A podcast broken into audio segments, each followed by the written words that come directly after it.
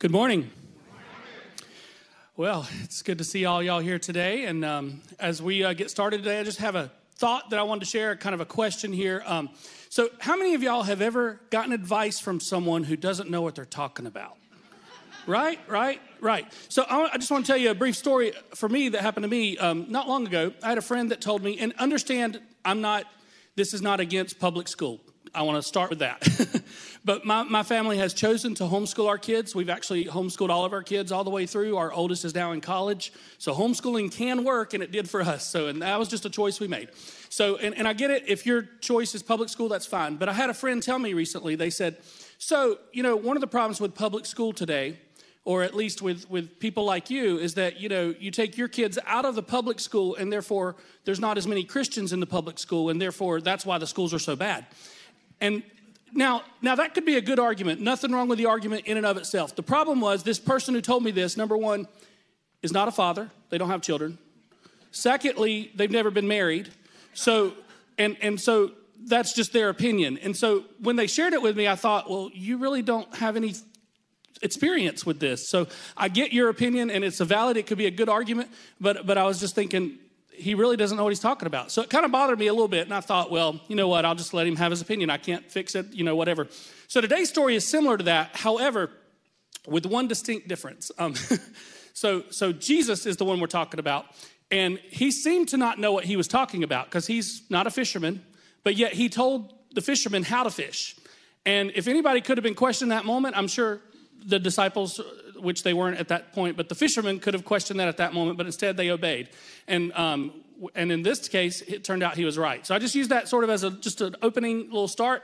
This will be different, the opposite of that. But um, I know we always get advice from people who mean well, but may not always uh, know what they're talking about. But as we start off today in Luke chapter 5, um, we, we're going to start right at the beginning of the chapter. So if you want to turn there, if you brought a Bible with you, I just want to say, too, there are lots of ways to engage in the message here each week. Um, one of the ways that I like to do it is using my phone. And again, there's nothing wrong with using your device to do it. And if you are someone who likes to take notes or likes to like follow along the message and everything, uh, using your phone or using a device uh, instead of having to use a pen and paper, which again, either way is great. Um, there's actually an app on here called YouVersion that if you log into YouVersion, you can actually, um, sorry, I'm going to try to get on my phone real quick.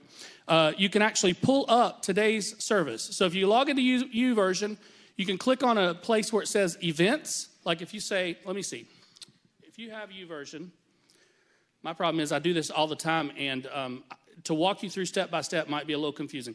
But I basically go to um, version, and then if you click on the bu- button at the bottom that says More, and you scroll down, there is a button that says Events.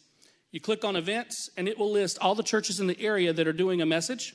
And you can actually click because just so happens that we are the closest in, in vicinity to Carolina Family Church. It's right there at the top, and you can click on that and that gives you a way to follow along the message. So I don't know how many of y'all knew that, but uh, if you want to use that, you can. That's part of what I'll use today, and I just want to tell you that. Now, there is a lot of material that we're going to be studying today, and so I would just say if you're not in a in a group, which we always say groups, you're going to talk more about it. You'll go a little deeper in depth. If you want to learn more or you want to understand more, we want, also want to make that available. You do not have to be in a group. We want you to be in groups, and we definitely encourage that. But we also know that some people have schedules and other things that that conflict with the group schedules, and so they're not able to be there. So if you're not in a group, you can also study this on your own. And if you would like some help with that, we can make study guides available. If that's something you're interested in, feel free to contact me either after the service or sometime this week and say, hey, can you give me some more study tools or help with this? Um, I'm happy to do that. There's, there's lots of ways to study. You can actually, with that Bible app, the YouVersion app, you can um, find different Bible studies on the book of Luke. You can also um, go online to a place called blueletterbible.org, and that helps you study. Um, you also can read Bible dictionaries, Bible commentaries, and a lot of those nowadays you can even find online. So there's a lot of ways to go deeper in your study. So we're going to go quickly through what happens here, and I'm going to reference several things. One of the things that I like to do is talk about parallel passages. Now, if that's a, a strange phrase to you, I just want to explain what that means. A parallel passage in the Bible is whenever you read one passage that you also can find something else similar in another passage. A lot of times, even the same story, the same um, same examples given. So, like for like for today, when we're talking about the Gospel of Luke, um, there are lots of parallel passages with Luke because you got Matthew, you got Mark, and you also have John that I'll tell some similar stories about different events that happened. So I will refer to several of those today. So when I say parallel passages, you'll understand what I mean because there are several parallel passages that coincide with our passage today in Luke. But let's start right there at the beginning of Luke. Um, again, beginning in verse 1 of chapter 5. Just want to read this first part to you. Um, and it just says this So it was as the multitude pressed about him to hear the word of God, that he stood by the lake of Gennesaret, saw two boats standing by the lake, but the fishermen had gone from them and were washing their nets. Then he got into one of the boats, which was Simon's, and asked him to put out a little from the land. And he sat down and taught the multitudes from the boat. When he had stopped speaking, he said to Simon, Launch, launch out into the deep and let down your nets for a catch. But Simon answered and said to him, Master, we have toiled all night and caught nothing. Nevertheless, at your word, I will let down the net. And when they had done this, they caught a great number of fish, and their net was breaking. So they signaled to their partners in the other boat to come and help them. And they came and filled both the boats so that they began to sink. When Simon Peter saw it, he fell down at Jesus' knees, saying, Depart from me, for I am a sinful man, O Lord. For he and all who were with him were astonished at the catch of fish which they had taken. And so also were James and John, the sons of Zebedee, who were partners with Simon. And Jesus said to Simon, Do not be afraid. From now on, you will catch men. So when they had brought their boats to land, they forsook all and followed him. Now, several things happen in there. And let, let me just go back to the beginning. First of all, I want to point out it talks about the lake of Gennesaret. Um, this is another very distinct thing that we're going to see, especially with Luke and the way he writes. Um, he refers to a lot of things by a different name than some of the other writers. Uh, in, in, fact, the Lake of Gennesaret, uh, you might have heard called the Sea of Tiberias. That's another name. That one's probably not going to be as popular or as common as the other name, which is the Sea of Galilee. So that one's probably even more popular and or more well known. And so there's several names that it's called, but I just point that out. He does that with the lake. Um, also, you'll notice that the very first person that it, it mentions in the passage that Jesus is talking to is Simon. Well, that's another one where we're like, all right, who is Simon? Well, first of all, later on in that same passage, it says Simon Peter, gives us another hint as to who he is. Um, other uh, translations, other ways of saying his name, he might have been, might have gone by Simeon. Um, you know, and then it was shortened to Simon, kind of like Jonathan, shortened to John. Um, you know, there's lots of ways to like get the name. So anyway, it is Simon, it is Peter we're talking about. This is all Peter. That may be the name that you know him as. And you'll find that again as we talk. Uh, there's another character in the story as we read the next, next passage that also the name is different in Luke than it is in others. And part of the reason for that is because Luke had a Hellenistic or a Greek audience. And so a lot of times he would refer to the things that they would relate to more than necessarily the Jewish audience might have related to. So names will be different, things like that. Just again, point that out as a little caveat. So, the first thing to note here is again, uh, they get in the boat, and like I shared in my story earlier, Jesus said, Hey, you haven't caught anything all night? Just throw your nets over there, you're going to catch something. And Peter's like, Look, we've done this all night. And, uh, and, and I, I could imagine that if I were Peter, I would probably think, You're not a fisherman. How do you know how to catch fish? You know, it's daylight, it's not the best time. You know, I'm sure he could have come up with many reasons not to obey. But for some reason, Peter chose to be obe- obedient immediately. He didn't say, All right, we're not doing that. You're just off your rocker, or whatever. I mean, he, he didn't like argue with him, he just obeyed. And so when I read that, my first thought is, Well, this must not be Peter's first time seeing Jesus at work, or at least knowing who he is. And so I think, again, when we see stuff like this, we should always question well, where else does Peter interact with Jesus? Or maybe where's the first interaction that Peter had with Jesus? So we better understand. And fortunately, we can find it in the book of John. So, if you, again, if you want to turn to the book of John, just a brief passage talks about the very first encounter that Peter has with Jesus. It's John 1, beginning in verse 35. And I'm going to be jumping around a lot, so I apologize in advance, but, uh, but you'll uh, follow along the best you can. So, in John 1 35, it says, Again, the next day, sorry, got to get back to it on my phone. technology is fun. Again, the next day, John stood with two of his disciples. And looking at Jesus as he walked, he said, Behold the Lamb of God. Now, this is the day after Jesus was baptized. And so he says, Behold the Lamb of God. And the two disciples heard him speak, and they followed Jesus. Then Jesus turned and seeing them following, said to them, What do you seek? They said to him, Rabbi, which is to say, when translated, Teacher, where are you staying? He said to them, Come and see. They came and saw where he was staying and remained with him that day. Now, now it was about the tenth hour. One of the two who heard John speak and followed him was Andrew, Simon Peter's brother. He first found his own brother Simon and said to him, We have found the Messiah, which is translated the Christ. And he brought him to Jesus. Now, when Jesus looked at him, he said, You are Simon, the son of Jonah. You shall be called Cephas, which is translated a stone.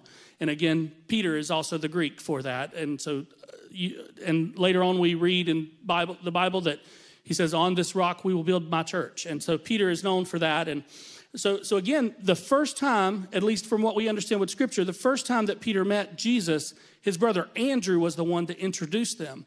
And the interesting thing here that really kind of caught my eyes, I was reading this and thinking about this this week. That means that, did you know that one of Jesus' disciples, Andrew, before he became Jesus' disciple, he was a disciple of John the Baptist? He followed him first. And then that's how he found out who Jesus was and decided to follow him. I don't know why, but, and that may not mean much to you, but I'm like, that's an interesting fact that I never would have really thought about. And you know what? I'm almost 50 and I never realized that detail. So sometimes there's details in scriptures that you can find if you just kind of like look at it and say, oh, what, what is there to learn? So there we find out that Peter's first encounter was then, and he, what was Peter told? He was told that this was the Messiah. So Peter knew or had heard stories, read, whatever, that there was a Messiah coming. He may not have known or understood everything, but he recognized that that word Messiah was had a very significant meaning. And again, we're going to deal with a few more words related to that one uh, as we go. Also, another incident that probably happened prior to this, because Luke talks about it in chapter four. So, one of the things about Luke is he says, I, I have endeavored to present a very orderly account of what's happened. So he went back and he interviewed people and he tried to find out what happened. And, and the orderly makes me think he tried to do it in order, right? Um, like uh, this happened first, and this happened next, and then, you know, so on and so forth. And so I believe, according to Luke in chapter 4, this event happened prior to Jesus calling the disciples to follow him. And so that's an important detail. Um, the other gospels don't say that. And so that's where he may deviate a little bit from like Matthew and, and Mark, because if you read them as if they're in chronological order, they may not always make sense if you compare them to one another. And this is where Luke deviates. And he says in chapter 4, beginning in verse 38, he, um, which according to the order was just the day, the evening before uh, Jesus got in the boat with Peter and went out and then told them to drop everything and follow him. But it says in uh, 438, it says, Now he arose from the synagogue and entered Simon's house. But Simon's wife's mother was sick with a high fever, and they made a request of him concerning her. So he stood over her and rebuked the fever, and it left her. And immediately she arose and served them. So again, it just says in Luke that the day before he had gone into Simon Peter's home and he had healed Simon Peter's mother in law. So again, Peter saw Jesus do something miraculous just the day before. So whenever Jesus said, Hey, let down the nets, of course he's going to obey because Jesus proved to him that he knows what he's talking about or he knows how to do things that don't make sense to the rest of us. But again, that's part of why he obeyed. And one other detail, again, this comes back to looking at parallel passages that I think is important to recognize is in Mark chapter 1, verses 29 through 31. The other fishermen were there too. Just a very brief, uh, I'm, I'm not going to belabor this point, but it wasn't just that Simon, Peter, and maybe Andrew were there.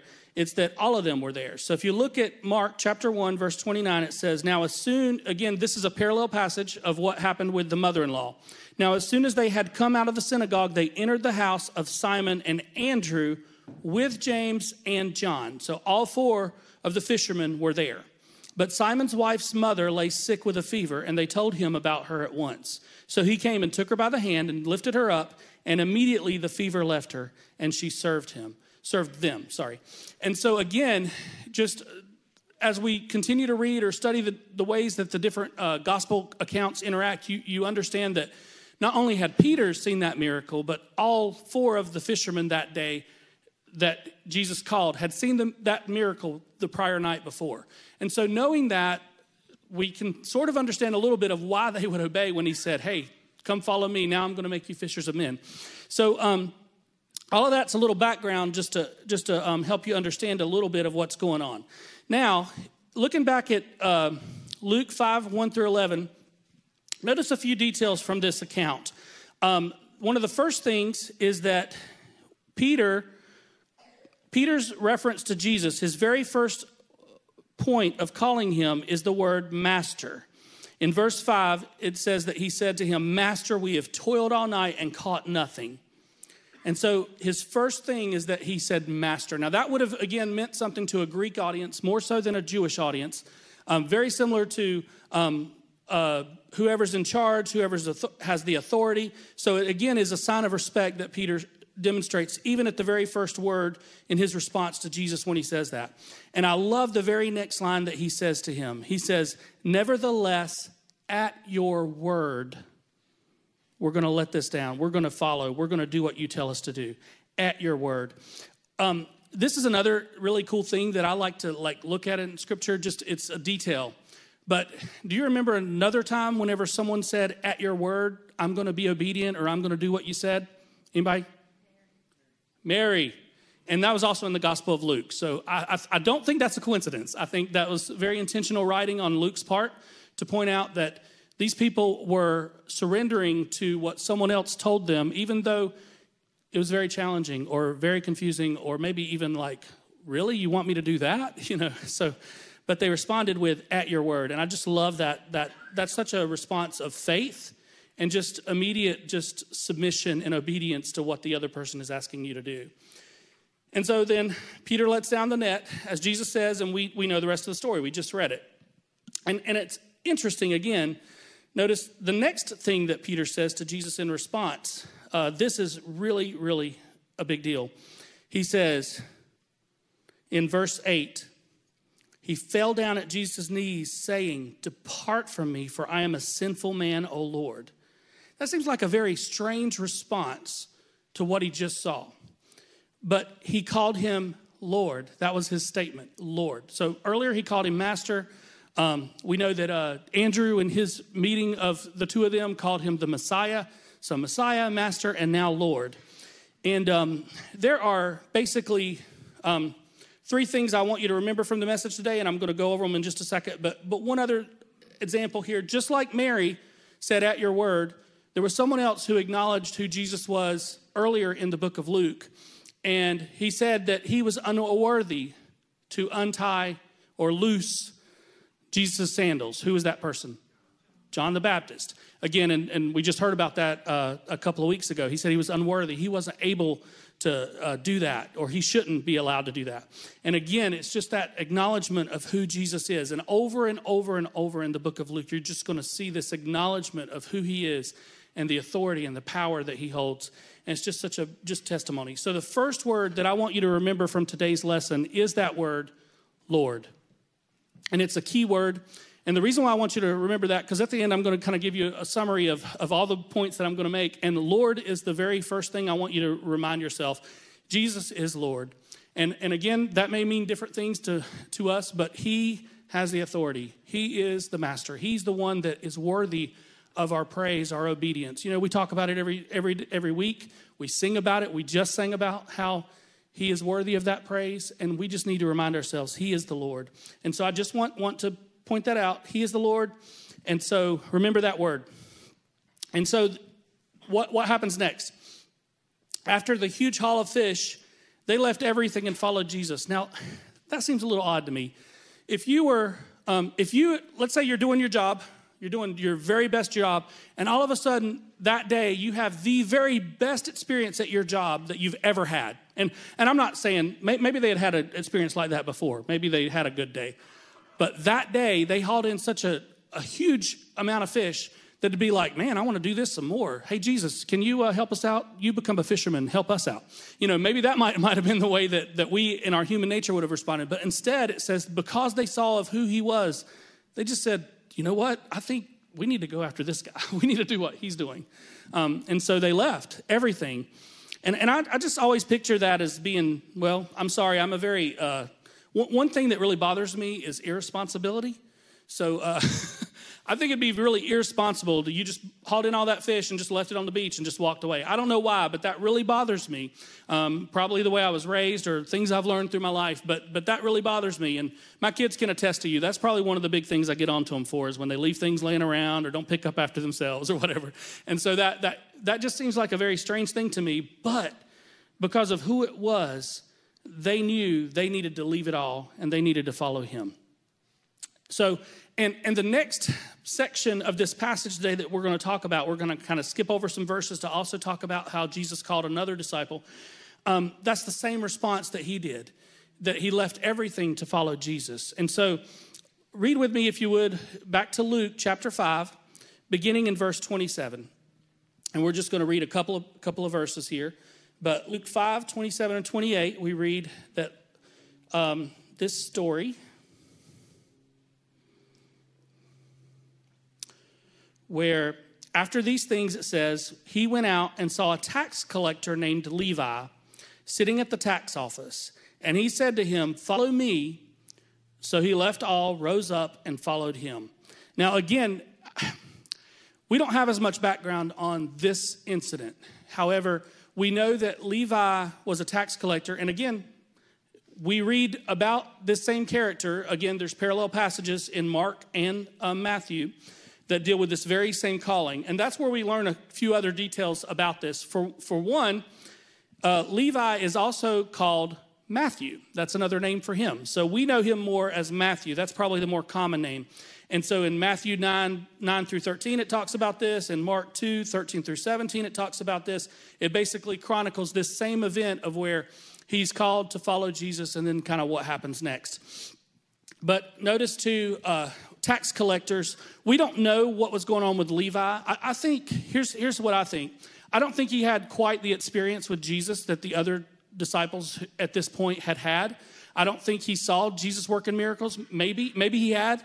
We, we don't really know those details. But what I do believe is I don't think he was very happy with the life that he lived. Um, that would be my, at least my guess, just based on how quickly he left it all to follow Jesus. And, you know, tax collectors weren't very well liked people in their time.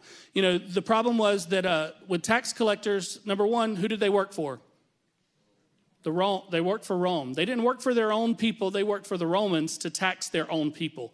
And so they weren't well liked for that reason. And because they worked for Rome, they taxed their own people, um, they already were not liked. And then the next thing about it was that a lot of times um, they would bid for the contract and so the higher they bid, the better chance that Rome would say, Yeah, you'll be the tax collector for this region or this area. And so a lot of times they would up their price in order to get that bid um, received. And then, of course, once they up that price, they would also have to make money on the side. And sometimes they would skim off the top or they would steal from the people that were, they would rewrite how much they owe and then collect more than they were owed. So again, tax collectors were not well liked. They were not thought to be the most honest um, people and they were thought to be criminals and thieves themselves. And as you will see by the Pharisees' response in a minute, they thought they were they were thieves and criminals. So, um, so, but for whatever reason, Levi or Matthew left everything and followed Jesus. Now, one distinct difference in him leaving versus the fishermen, um, when he left he was not going to get his job back. Um, that's not a job that they're going to be like, oh, yeah, you quit on us. Well, we'll, we'll take you back. Come on.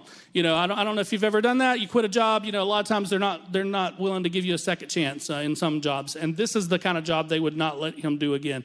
Whereas the fishermen, they go back to it later as we read in John and, and other gospels. Uh, we see that they do return to fishing at some point. But, um, but with Levi, it's a more complete um, abandoning of his post and what he did. So, the second key word that I want you to see for today, and again, this is all about the calling of the disciples. So, the second key word is the word follow. And so, again, I want you to remember the word Lord, and I want you to remember the word follow. And follow is a very unique word. Um, it's one that Luke uses a lot in his gospel, and it's one that, that we are going to uh, understand or hopefully understand a little bit better as we talk about it. So it's a very it's a very technical term for discipleship. It means to follow the Lord. It means to um, to do what the other person is telling or asking you to do. And since they all acknowledged that He was the Lord, they were willing to follow Him. And, and I just want to kind of bring that practical application home to all of us. So following Jesus is different than accepting Him as your Lord and Savior. Amen.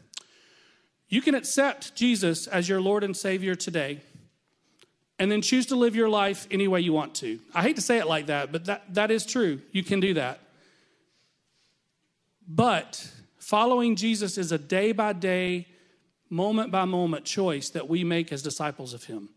And that's something that I think is very important for us to get because um, if I live my life in the way that I want to live it and ignore what Jesus has taught me and what how He then I'm not going to have a very fulfilled life in Christ. I'm definitely not going to be living the way that God calls me to live.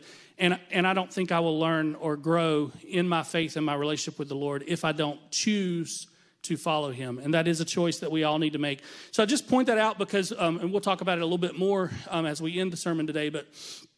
But that's a very distinct difference. And, and no matter where you are in the world, there's a lot of people that'll say, um, I'm a believer in Christ, or I'm, I'm a follower of Christ, or just remember that word follow is a choice that you have to make. Um, it is, it is, there's no, um, th- there's, there's no way I can say I follow Jesus if I don't do what he tells me to do, if I don't read his word and apply it to my life, if I don't live it out. Um, and so uh, I just, again, I know that that may seem like a very basic point, but I hope that you'll really think about that. What does it mean to follow him? Because that's something that's really important for all of us is that we follow him and do what he tells us to do. Okay, so in continuing this passage, notice what happens next. So, Luke chapter 5, back there, verse 29 through 32. Um, it says, Then Levi gave him a great feast in his own house. And there were a great number of tax collectors and others who sat down with them. So he heard about Jesus. He invited all these tax collectors to come. And their scribes and the Pharisees complained against his disciples, saying, why do you eat and drink with tax collectors and sinners? Jesus answered and said to them, Those who are well have no need of a physician, but those who are sick. I have not come to call the righteous, but sinners to repentance. And, you know, again, this idea of following, and, and then Jesus goes further in this passage to say, you know, I'm not, I'm not wanting people to follow me if they're not sick. That, that, that's sort of a summary of what, what, what I just read in a sense. And it's very interesting how he uses this sort of metaphor. And, um, you know, he's like, only if you're sick do you need a doctor. And, and so it, it, seems a little confusing. It may even seem like, well, that, that doesn't make sense to what we're talking about, Jesus. Why did you bring that up? So I really like, again, another aspect of studying the Bible or understanding scripture. Sometimes it's helpful to get like different translations and read what they say. And I know there's so many different translations, and if you're like, I don't know where to start, you know, there's so many to read. Um, but but I like uh, sometimes if you're like, here's what I would just recommend: if you're struggling to understand Scripture, or you're like, I, I get it, but this language just doesn't make sense to me, it, it's confusing. I would recommend that you maybe uh, choose a different translation because there are lots of translations out there. There are some that make it easier to understand. There's definitely lots of English translations. Um, two really good ones that I believe sort of dumb it down a little bit or make it a little easier to understand are like the NIV and the NLT. So that's New International Version and then the New Living Translation. Now, both of those are. They're, they're called a phrase for phrase translation. So, in other words, they really try to focus on the phrases and they're easier to understand. And because of that, I think sometimes you can glean some insight from them that you may not get from the other other uh, more literal translations, which New King James Version is a more literal translation. Um, so, but if you have more questions about that, glad to help give you some ideas or some thoughts. Um, I, I tell people often, you know, if you're not understanding Scripture, maybe you're trying to read the wrong translation, and that's why you're struggling. But um, but there are lots of options. So the next thing to think about here uh, is just I, I want to read a different translation of this very, of a couple of these verses, uh, verse 31 and 32 in the New Living Translation, just to see how it says it a little bit different so that maybe we can understand it a little more clearly. So uh, if you and you, it'll be on the screen. I, I, imagine none of you, unless you have a YouVersion app, can switch it to New Living Translation pretty quick, which may take a moment. Um, and the internet signal's not always great in here, so but uh, it will be on the screen. But the New Living Translation says, beginning in verse in 531, says it this way. It says, Jesus answered them, "Healthy people don't need a doctor; sick people do." That tracks pretty well with what we've already read. The next verse is the one that really stands out to me. I have come to call not those who think they are righteous, but those who know they are sinners and need to repent. And I just love the way that he lays that out because he, he, that's how he really points out Pharisees, here's the issue.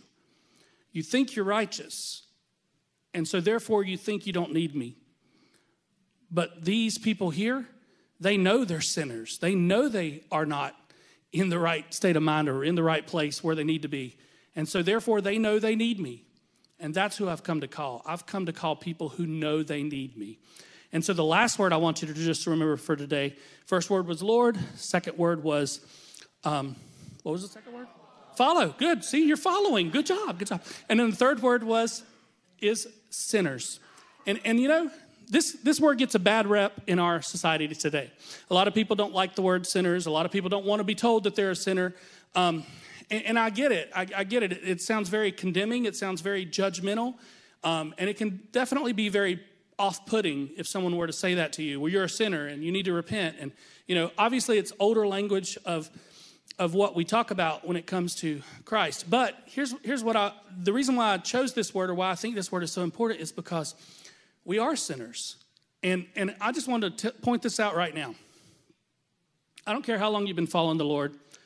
You could be following the Lord all your life 50 years, 70 years, 80 years.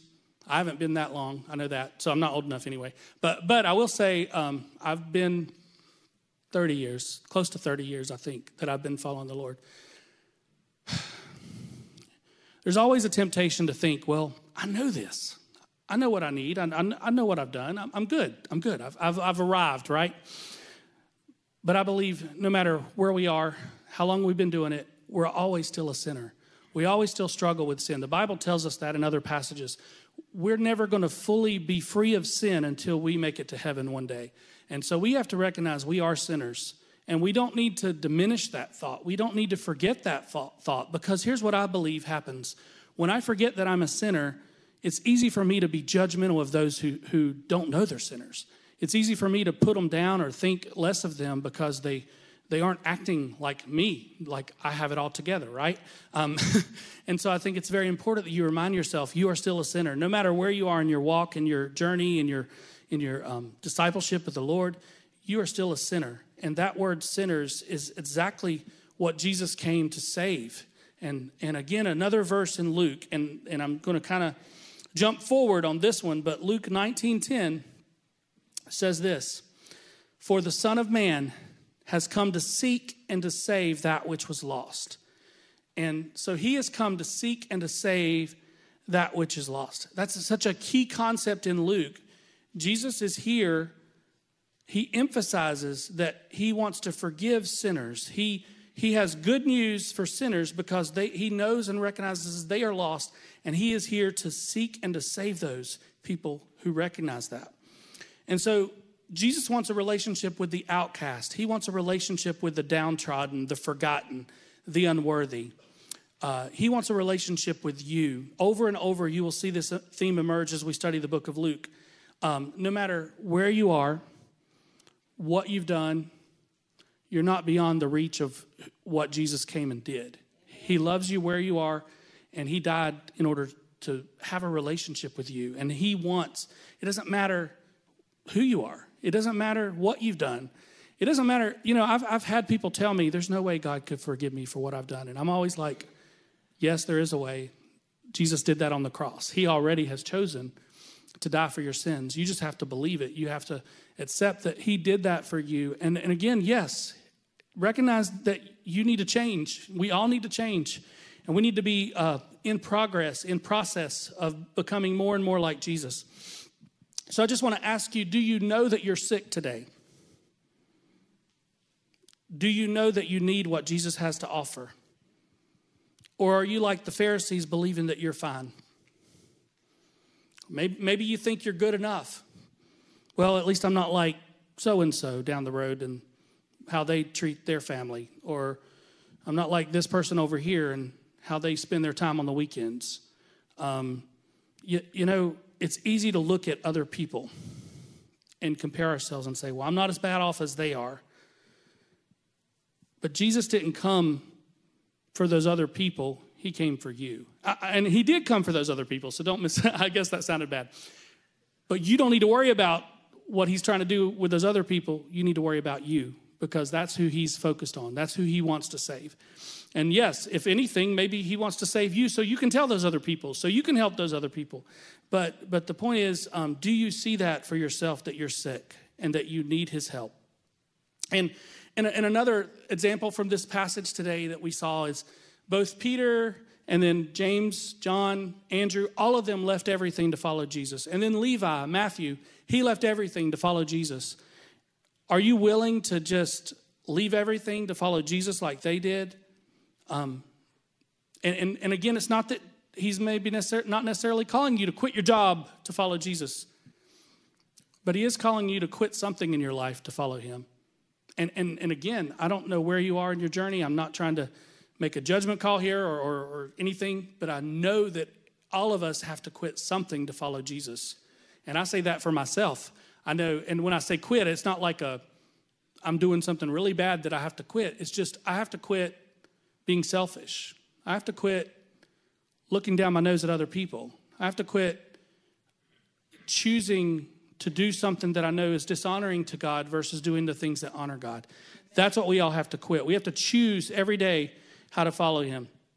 And so the bottom line for the message today, just as I'm just just wanting you to understand, is that, and we're going to put those three words together, and it's not going to be pretty, but here you go: sinners follow Lord. Now, those English people out there, that's going to make you really nervous, right? Um, so you, if, you, if it helps to say sinners follow the Lord, that's fine. But, but we do. If we truly recognize our need, we will follow the Lord. And that's exactly what happens over and over in the book of Luke. And we'll see it in, in future uh, messages. You will see that there are lots of people who recognize who they are and they follow the Lord. I love Peter's um, just faith that shines in this passage. You know, a lot of times we read about Peter, it's not very positive about how he is or how impetuous he is or how bullheaded he is. But um, I love how this one just says how he just acknowledged who Jesus was. And like him, we need to do the same. And so we need to recognize that Jesus is the Lord. We need to choose to follow him daily while acknowledging that we need him because we are sinners. And those who know they are sinners are the most responsive to Jesus. Maybe we should pray more for people to realize their need for Jesus and how important that is that they get their life right with Him. So, our mission as a church is to know God, find hope, live free, and do good. We don't know God if we don't acknowledge and recognize that He is the Lord. He's the master, not us. And we can't find hope if we put our faith and trust in ourselves or others and not in the one who came and died on the cross for our sins. Amen. We can't live free unless we acknowledge that we are sick and we need Jesus, the great physician, to heal us. And He heals us when we confess our sins and ask Him to help us change. Then, once we accept His forgiveness, we should also respond as Peter did and humbly acknowledge ourselves. Sorry, and hum, humble ourselves by acknowledging that He is worthy of our love and obedience, and then choose daily to follow Him. And we can't do good unless we realize that as a sinner, we are no better than those around us. And we need to seek to love and serve them just like Jesus loved and served us with his sacrifice. And again, I, I think a lot of people in this room could probably say, I've been following the Lord for a long time. Don't forget where you came from. Don't get so stuck in who you are in your walk with Christ that you forget that there are people that still don't know and still need you to tell them. They still need you to model for them. They still need you to love them because they're still so stuck where they are that they're not going to get out unless you do that. Let's pray together. Lord, we just come to you today and we thank you that you are who you said you are. You are the Lord, you are the Master. You are the one that is worthy of our praise and our adoration. And Lord, so often it's so easy to get stuck where we are and to forget how amazing you are. So I just pray, Lord, that as as we just think about this message today, I, just pray that someone out, out here today maybe just can apply part of what this says and that they maybe today they just need to recognize that they are still a sinner and they still struggle. And and again maybe they haven't leaned on you for the help that, that only you can provide. And so lord if that's the case i just pray that that you help them to acknowledge that today help them to surrender once again today to recognize i'm a sinner and i need you lord please forgive me please save me please work in my life and my heart to help me to be a better follower of jesus or maybe there's people out here today that just know they uh, they're not following like they should. There, there's sins in their lives that they still let take control or win uh, on a daily, maybe on a weekly basis.